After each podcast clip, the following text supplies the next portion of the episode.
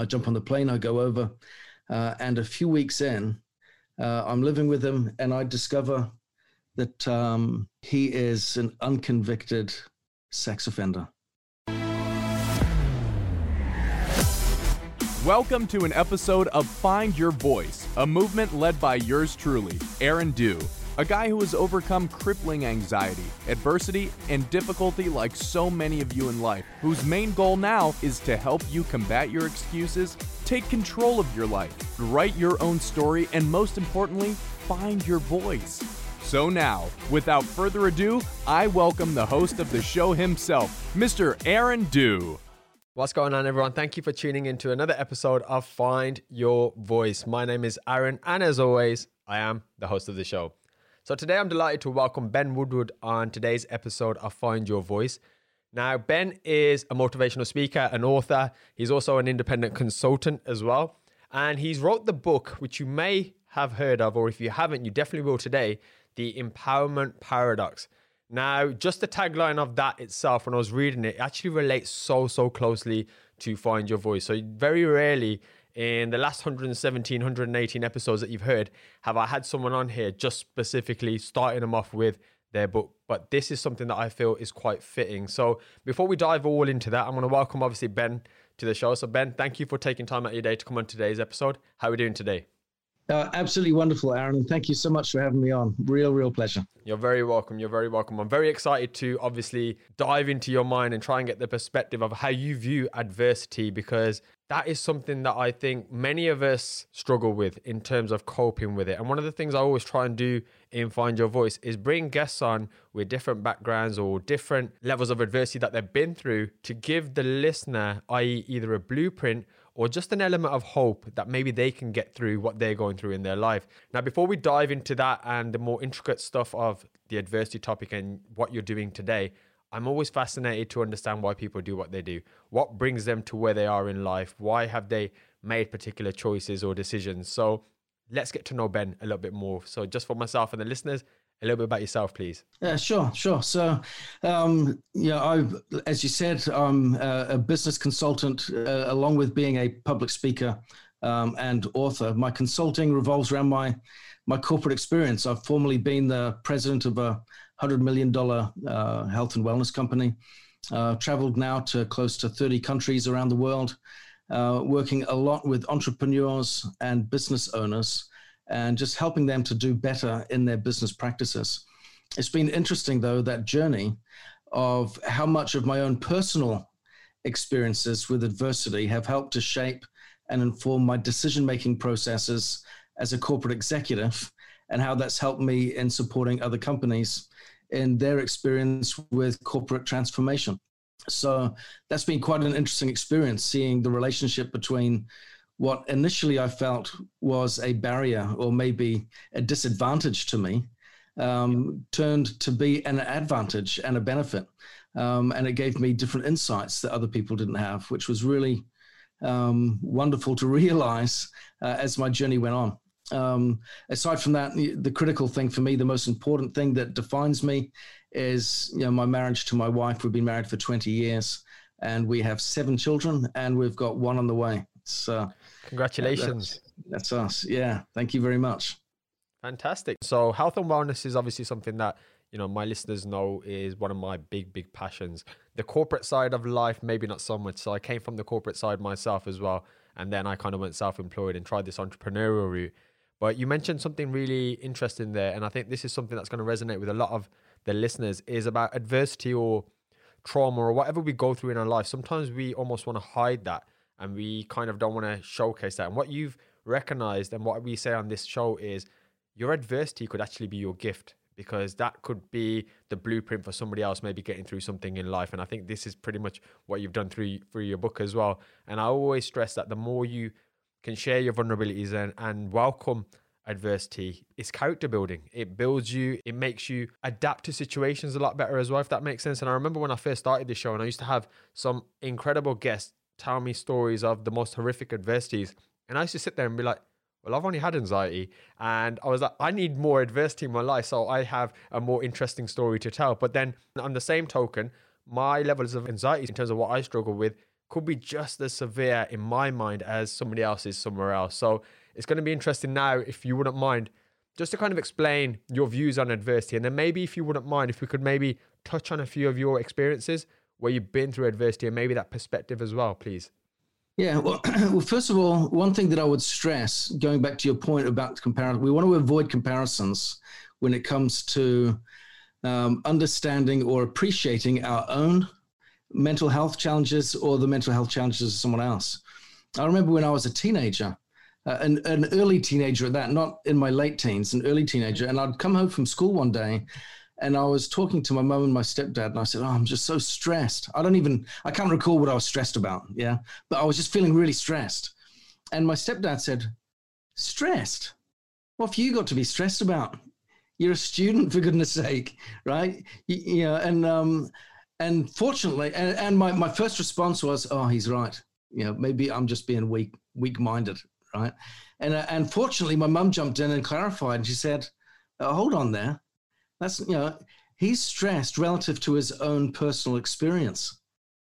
Yeah. And, and so I think that's really important to stress, to emphasize here is let's not, you know, as, as I share my experience, don't don't have comparisons right um, don't go you know mine mine is not as great or as as tragic or what have you uh, or you might you know go the other end and find that it's more tragic more more uh, traumatic uh, that's okay. We all have our own journey. This is the critical thing. We all have our own journey, but the principles of learning to deal with it are fairly consistent. This is the interesting thing.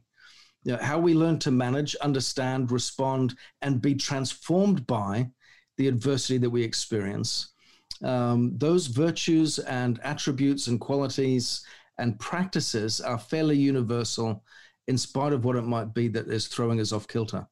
Um, the critical thing is to not compare. That will only make things worse, not better. Yeah. Um, so yeah, so in, in regards to you know things that have hit me, there have been two kind of major events in my life. Uh, there's actually been a ton, uh, but there's two that I I reference in my book at least. Um, so I, I, want you to kind of imagine this scene because this was this was my situation going back a few years.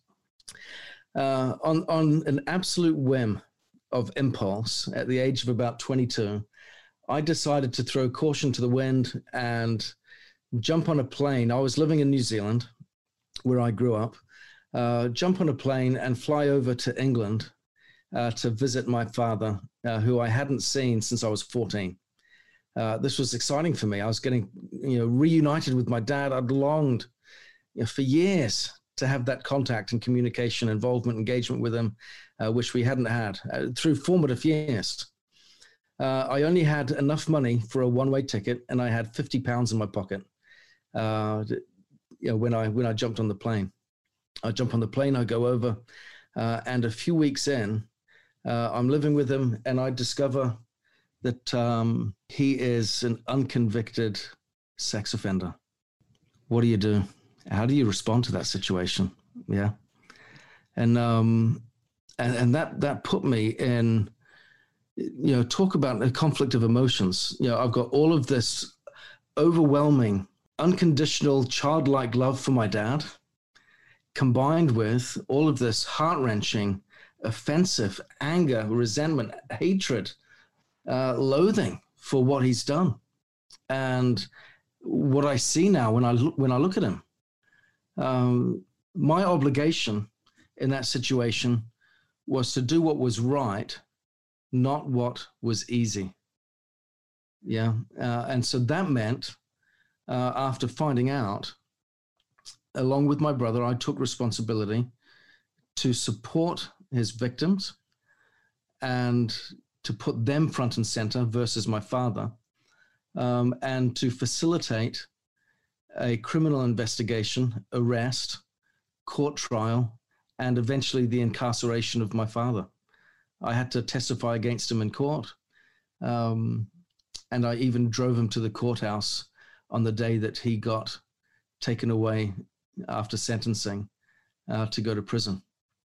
Uh, that that situation, um, th- those things don't last for just a couple of months. They don't. Someone doesn't get arrested and then go to court and go to prison three months down the road. It drags on and on and on.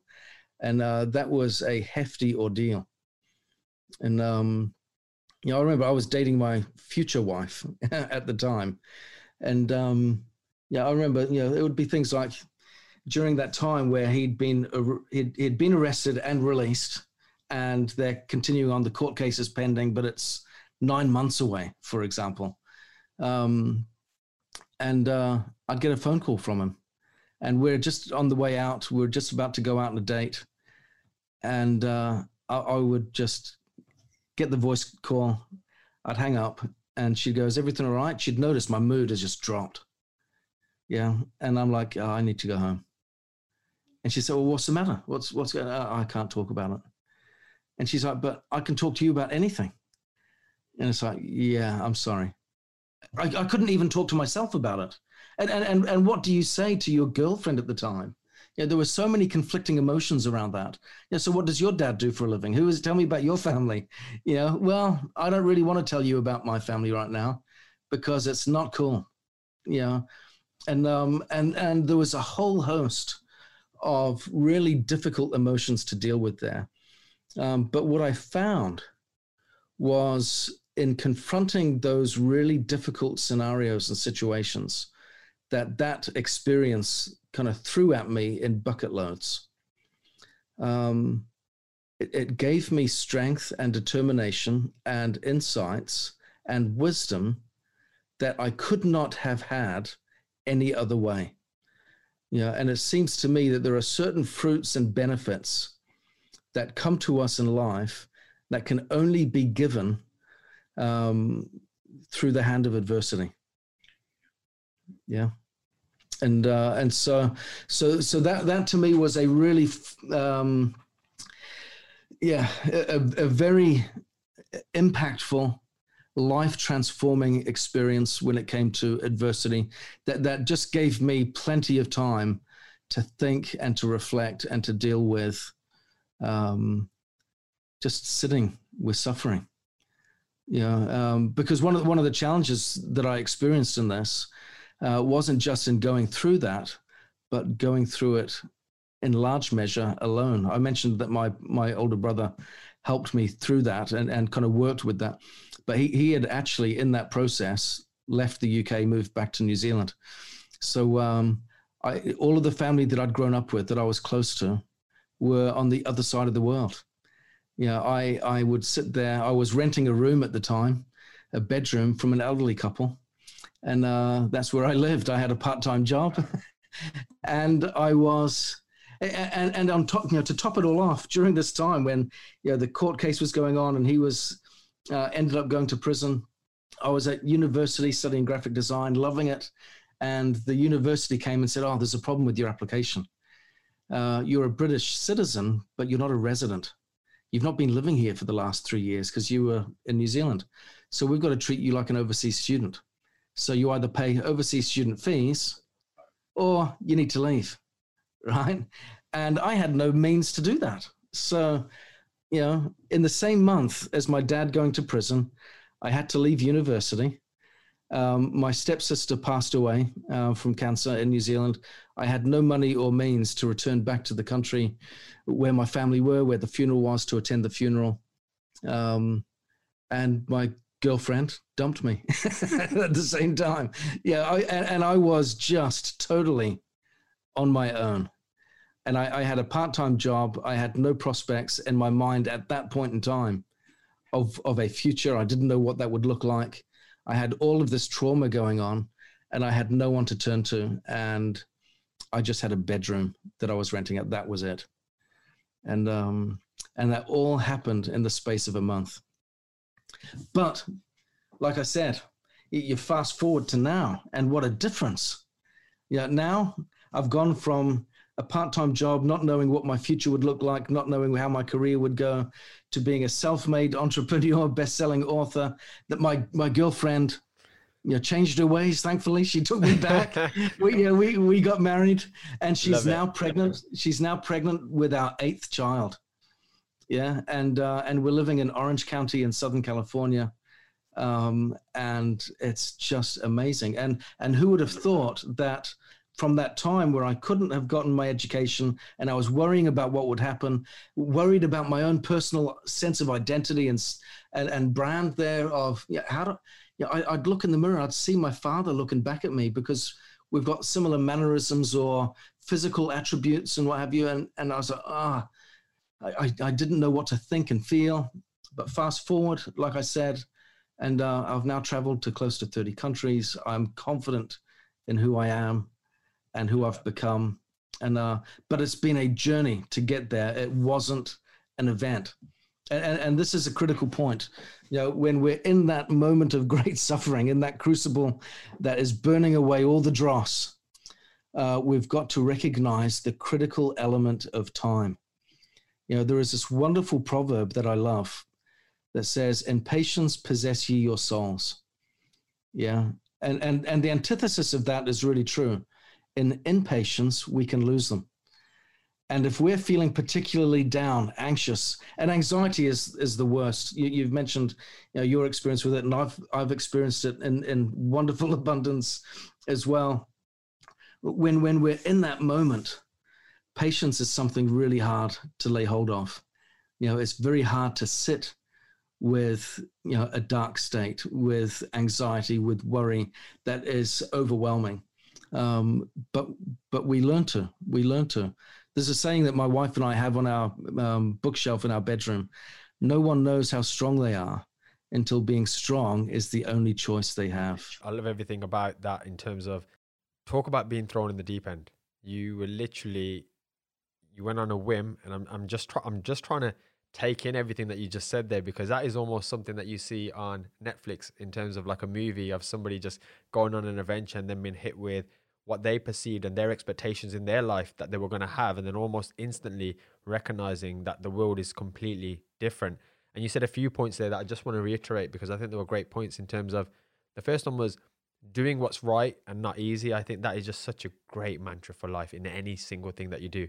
And I want to acknowledge you and I admire that you went against your father in terms of criminalizing him and going through all that because that in itself is such a difficult thing to do, especially with the expectations and stuff that you had. So I think, and I hope those victims can obviously, you know, I'm, I'm sure they're very, very grateful for, for the work that you've done there. Uh, also, condolences for your stepsister as well, which obviously you just mentioned in that as well, losing her through cancer in in the midst of that. And then the thing that I'm interested more now, and I think this will hopefully help the listeners, is in hindsight, it's brilliant. We can have this conversation. I'm so so happy for you now. You know, you're back. You're back with the missus. You've got your eighth child on the way. You're in Southern California, and I only wish the, the best for you. I think you've seen your fair share of adversity to kind of shape you in the man that you are. But somewhere along that, in that moment when you had that month to where you are, and you said the word journey, that there was a journey that you had to go through. There's probably a listener now who's in the midst of this. Maybe not the same. We spoke about comparison and not to compare, but they're probably going through something now where their world is turned upside down and they're going through something back to back, how would you advise, or what would you advise, sorry, to somebody in the midst of that in terms of seeing clearly moving forward or past that? Because we can sit here now and saying it's okay, but somewhere along that line, you've got to have a different mindset because I always find there's a there's a choice element when something bad happens. You see people either self medicate or go down potentially the wrong route. And then you got other people who actually take that adversity and say, you know what, this is now my gift. And with this, I'm now going to go and impact the world how I see fit. Yeah. Well, gosh, where do I start in saying what what what counsel would I give? First of all, like I said, be patient. You know, it's it's a journey, not an event. Um, and the journey doesn't, as much as you want it to go fast, you've got to allow it to go at its own natural pace. Yeah, and and work with it. Um, so we've got to try to be patient in that. And the challenge, of course, that I've heard countless times, and I've experienced it myself. Well, how on earth can I be patient if I if I don't have it? If I don't have patience, how can I be patient? Yeah, it's it's easy to say it. It's not easy to do it. Yeah, um, but but there has been experience, research shown, and I've experienced it myself. Research shown that when we engage our imagination in this in the suffering or the ordeal that we're going through, when our imagination is engaged, our capacity to respond with patience is increased. Yeah. And, and that is that is wonderful because it means that we don't have to white knuckle the journey. We don't have to rely purely on our own willpower and our own sense of grit in order to get us through. We can rely on more than that. So let's engage our imagination. What what does that mean? It means I was just going to ask you that. Yeah. What does that mean? Yeah, well, yeah. What that means is let's start to craft for ourselves a future state that we can envision and lay hold of. Yeah, there, there, there, was this wonderful story. I'm not sure if you've heard of it, um, of Admiral Jim Stockdale. He was the highest-ranking American um, military official that was captured during the Vietnam War, and um, and he caught the world's attention for a couple of reasons. He, he was imprisoned for I think it was about eight years, right? And during that time, he was tortured. I think more than twenty on more than twenty occasions. Um, but what's remarkable about him is he came out of that um, prisoner of war camp, caught the world's attention for two reasons. One, he was the highest ranking official uh, to be captured, he was an admiral. Um, but second, he came out a better person. How on earth do you come out of being a prisoner of war for all that time, seeing your, your friends and colleagues die around you, not knowing if you're going to get out and see your family? uh, ever again. Um, you, you might get tortured today, you might not, but he comes out a stronger and better person. He was interviewed, and they said, "Well, why? How is this? How is this possible?" You know, and um, and uh, and he identified something which went on to become recognized. They called it the Stockdale paradox. And one of the questions they asked was, they said, of all the people that you saw die in the camps, who was the first to go, and, why? right? And he, he, he, said, and he said, well, let's break it down to three obvious categories: uh, the optimist, the realist, the pessimist. Who do you think would be the first to die? Now, I've asked that question because I've raised this to a lot of audiences. Uh, who do you think's the first to go? Most people say, "Oh, the pessimist," right? Uh, and they're wrong. It's not the pessimist. The first to die are the optimists which is baffling, right? How is the ba- how is that the case?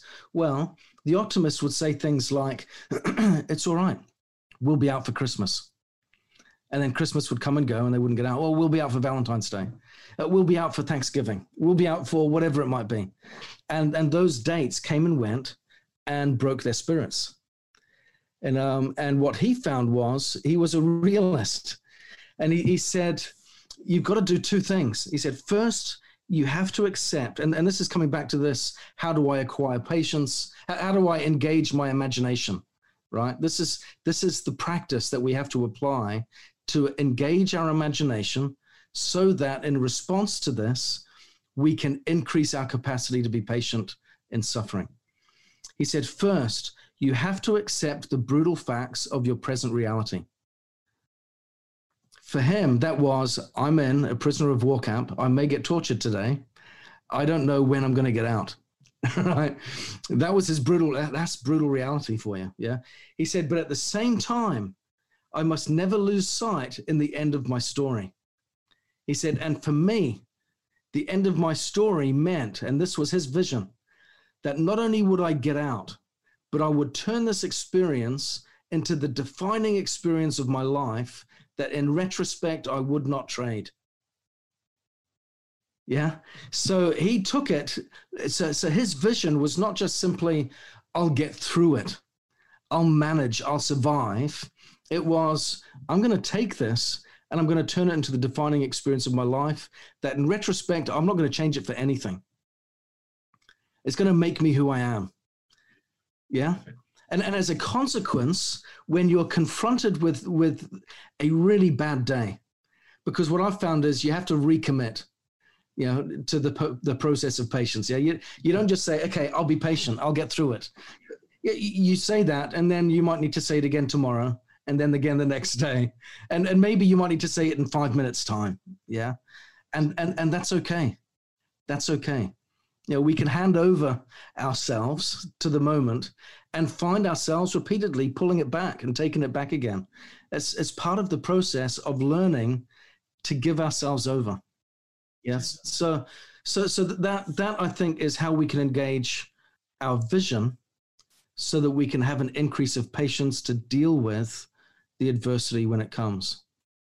And, and the critical thing is moving on from there. Well, what next? So I need to be patient and I can see a brighter future. Another step that follows, and, and I, I do talk about these um, because they're expressed in the virtues within the book, yeah. Um, but but one of my favorite virtues um, is the need to surrender. And what do I mean by surrender? Surrender isn't giving in, and it isn't giving up. That's not what I mean by surrender.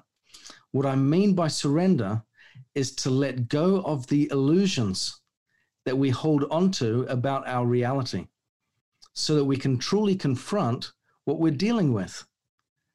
I mentioned at the beginning of our of our um, conversation, uh, I've got two kind of two major stories that I talk about, um, and I mentioned the first one.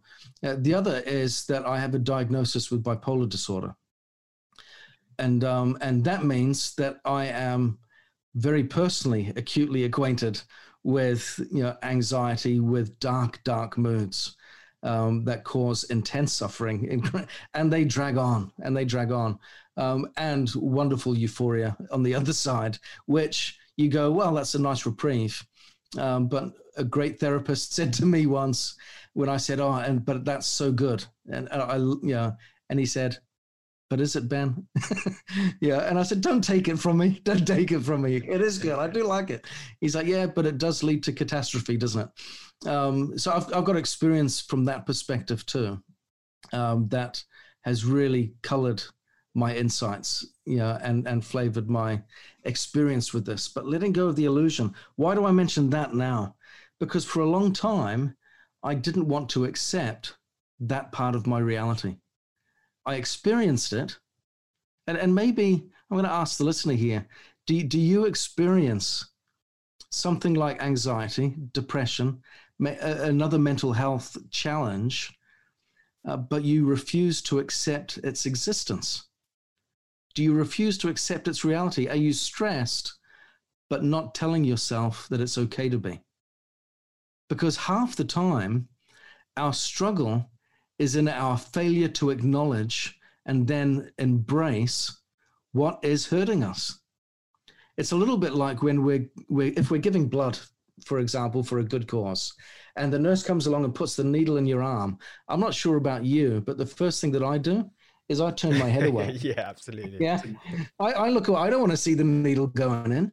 And it's the same with emotional pain when we feel it, our tendency is to look away or turn the other way. I don't want to see it, right? We don't want to confront it, but we need to. And, and, and the reason I, I stress this is I've learned the hard way of being silent in my suffering and, and, and trying to eliminate versus manage the pain points. Sometimes things can't be eliminated and as we try to eliminate it, and that, that's been an error on my part, I've got this wonderful capacity for all or nothing thinking, right? Which means if if if, if I feel it, it's it's really big. And, yeah. and you know and, and I exaggerate it and I catastrophize and I make it this magnificent thing that it's not but that's what I feel and if I don't talk about it it gets so blown out of proportion that it starts to affect my choices, my decisions, and my my rational thinking. Um, and, and that's why I, I come to this point of embracing versus letting you know, let go of the illusions and embrace the reality so that we can talk about it. That's the third step with others that we know, love, and value us. I use this example um, of the pando tree. I love this because my one of my great problems uh, that I've had to fight, and I continue to, I still find it hard, you know, because it's still a journey for me as well. Yeah. the thing that I've often found hard is this talking about it. And you might go, well, you're talking about it now. yeah, but it's not it's not hurting right now. It's not hurting right now. When it hurts, it's hard to talk about. When we're feeling like you know the wounds are healed, it's a little easier to talk about. Um, but if I'm hurting right now, it's really hard. Um, but but when I when I don't talk about it, I cut myself off from the resources and strength of others. And I have learned that in order to thrive, I cannot thrive as a single entity. I, I do it as a community. And, and that is one of the paradoxes um, that, that, that we need to grasp and understand is we are not an island. There is there hasn't been, nor has there ever will, nor will there ever be, in the history of the world or moving forward, a culture or community of people that is encouraged to self-isolate. We have always been in tribes, in communities, in families, whatever that dynamic and family may look like. It always comes in different shapes and sizes, but it's always more than one. Yeah. And, and that's important. We need that. Our mind is built that way. Our body is made up of a lot of different systems that are self regulating the circulatory system, the lymphatic system, the um, endocrine system, you name it. They're, they're all self regulating, cl- what, what uh, biologists refer to as closed loop systems, meaning they don't need external influence to regulate. But our emotional system is an open loop system and it needs external influence for us to get balance. And that's that's designed at a very basic level to ensure the, the ongoing development and improvement and well-being of the population of humanity.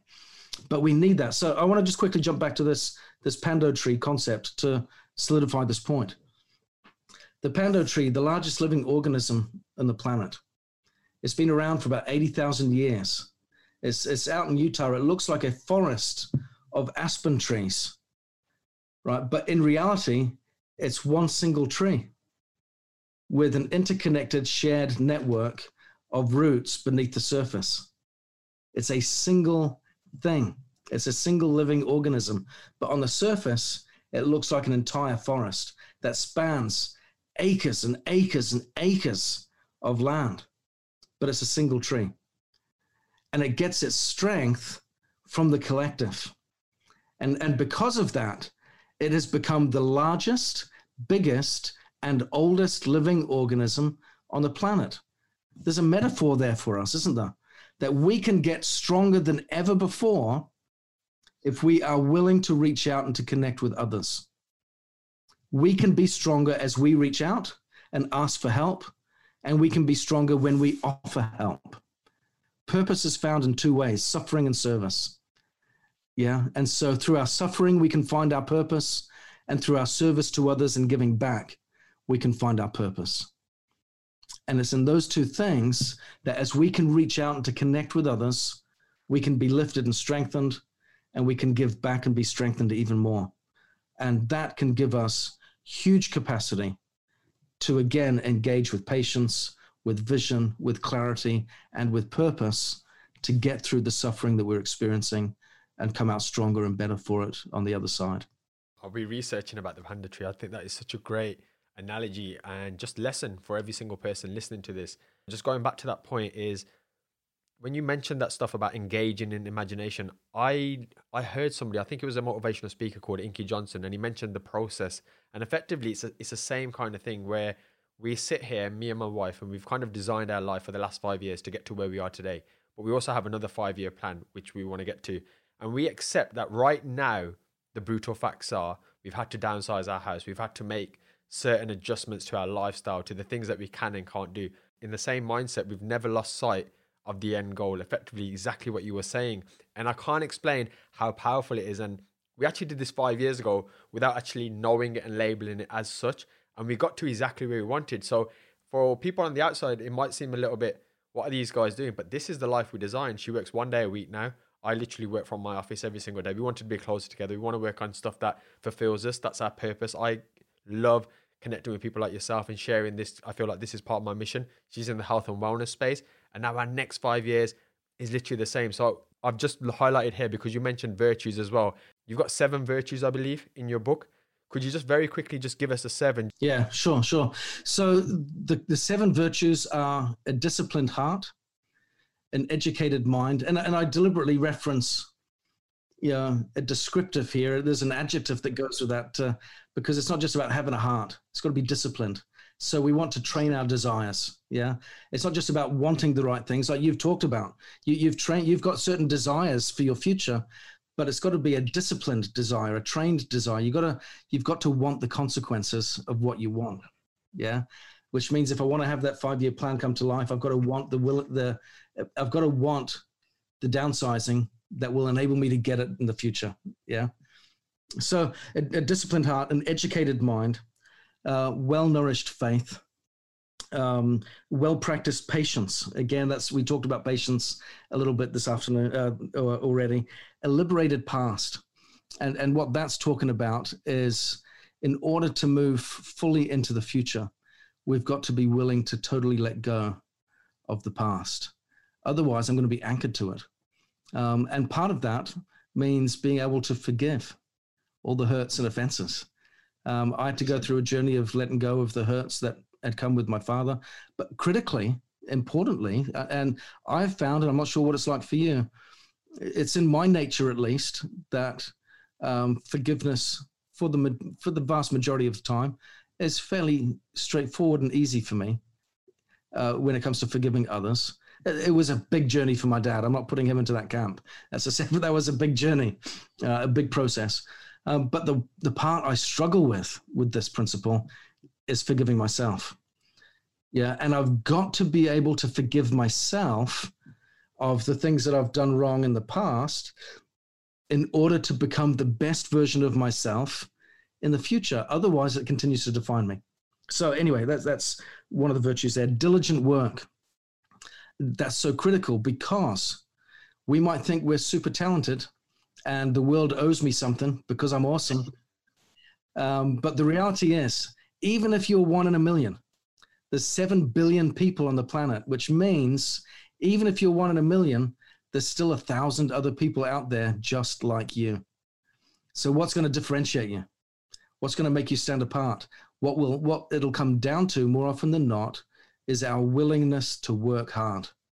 Yeah, and and yeah, and, and that's certainly, I, I love what you've shared, Aaron, about the plans and strategies that you've put in place as a family to get your goals realized because you, you've made some sacrifices and you're willing to work with those sacrifices in order to get the outcome. A lot of people aren't willing to pay the price.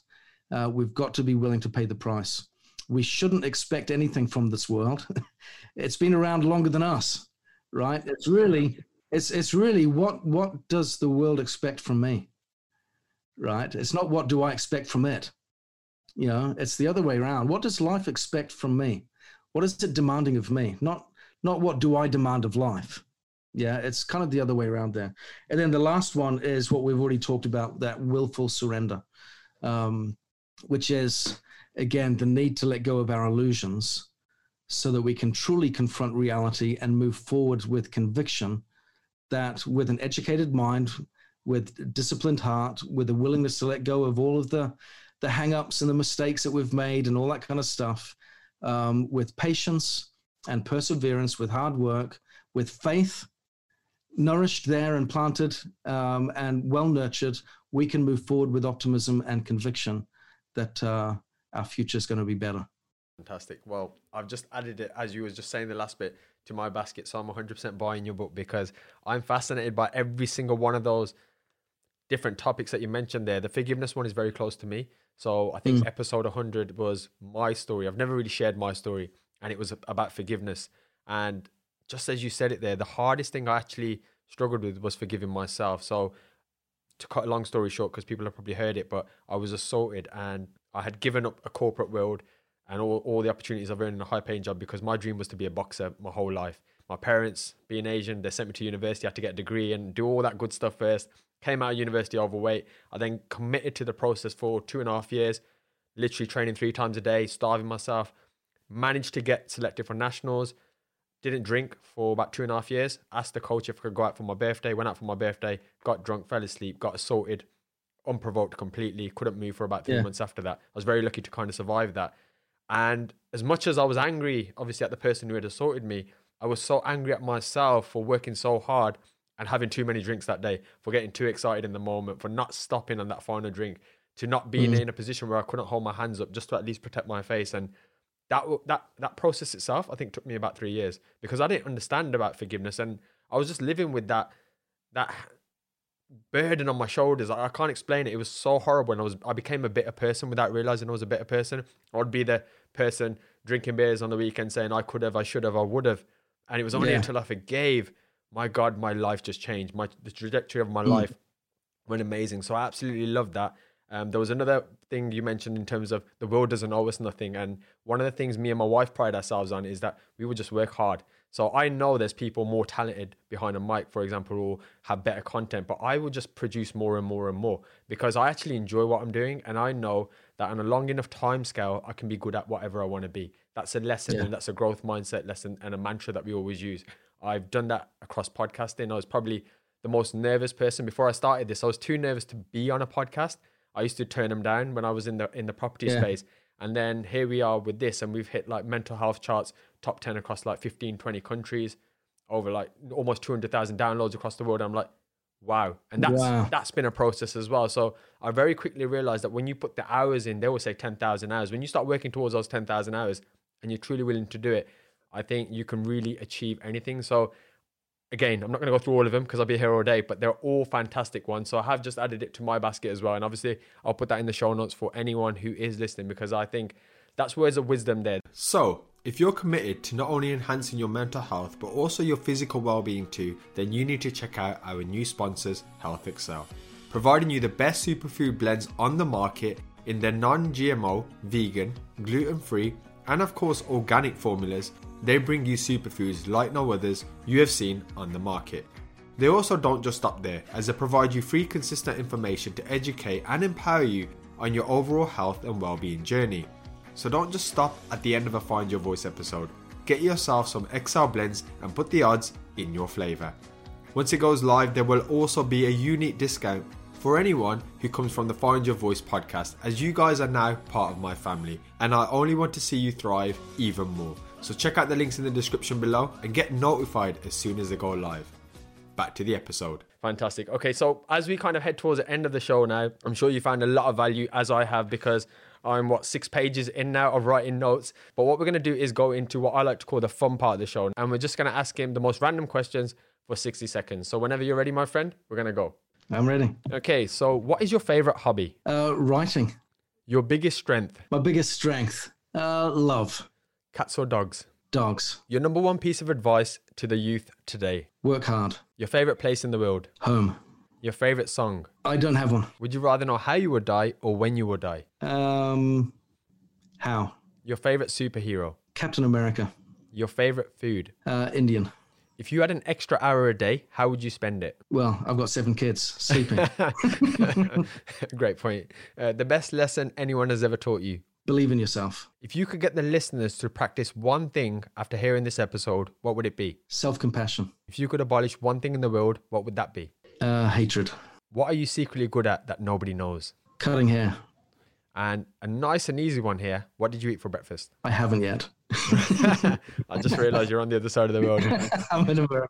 So that is the end of the fun part of the show. So Ben, now we're just going to head towards the last two questions, if I may. So this is the first question is about reflection. So I'm a Yeah. firm believer that hindsight is a wonderful thing. It can teach us ways to get to where we are quicker, easier, and with less heartache. But I'm also a firm believer that the journey and the lessons that we get along the way, they almost mold us, and everything kind of happens for a reason. So they are important as well. But what I want to know is, with all your knowledge and all your wisdom now in hindsight, if you could maybe go back to a younger Ben and whisper something in his ears, what would you say? Uh, it all has a purpose and a reason.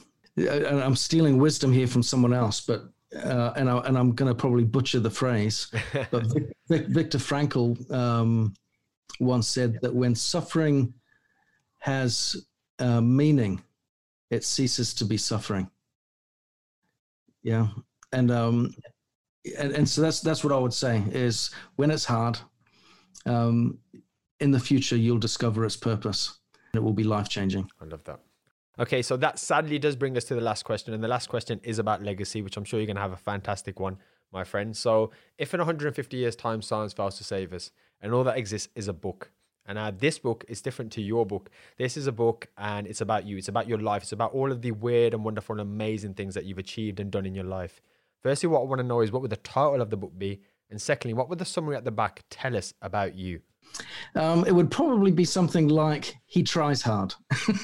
I love that. yeah, and uh, and this the summary on the back would be: This is about a guy that was wonderfully broken, that had lots of flaws, but never gave up. That's probably what it would be.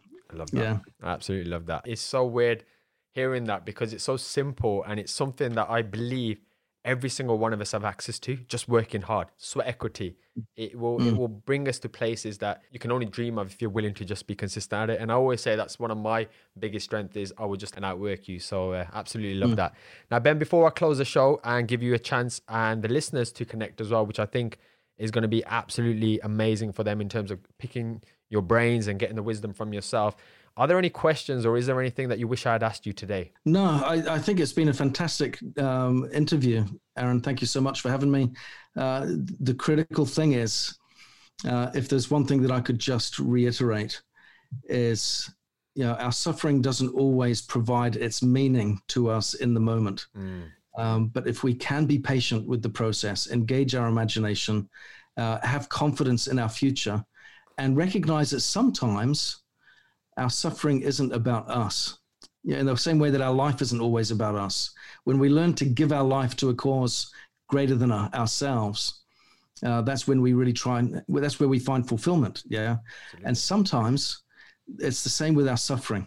If we can understand that our suffering isn't always about me, it might be about someone else. Um, that might give us a chance here and now to find meaning a little quicker. I love that that. Really, really powerful. And what is the best place that people can connect with you? If people go to ben-woodward.com, that's my website, um, and you'll find all of my social media handles there. And you can connect with me Facebook, Instagram, LinkedIn, Twitter. And I've got your book here, which I'm trying to add to the basket now. So you've got a Kindle version, a hardcover version, and a paperback. Have you done an Audible version as well? I have. It's it's literally in the process of being launched. So right. I'm hoping um, this, you know, the, the pandemic has been a wonderful delay in the supply chain of that, but it is underway. It's it's recorded. It's done. Uh, hopefully, it'll be launched very soon. But I would personally love to hear the audible version, especially if you're doing it yourself as well, because this this conversation has been really really insightful for myself. So please do reach out to me when you when you get that sorted, please. I will do. Yeah, cool. Thank Fantastic. You. So that is sadly the end of the show. So please do check out the show notes. There's a whole heap of information in there. I'll make sure there's timestamps in terms of some of the incredible points that Ben said throughout this. And then do check out that book as well. But Ben, genuinely speaking, like I'm so happy that you're in such a better place now. I wish you and your wife all the best for your eighth child. I can't see you getting any more sleep, so I hope you get that one hour back uh, somewhere in your life. I want to thank, thank you, you from the other side of the world, obviously, for taking time out of your day to share your wisdom. Because Find Your Voice isn't Find Your Voice without amazing guests like yourself. And I want to thank everyone else at home. Thank you so much for listening. Cheers. Thanks very much. And remember, this podcast is absolutely free. So all we ask in return is for you to share this with a friend and drop us a five star review over on iTunes. Have an awesome day.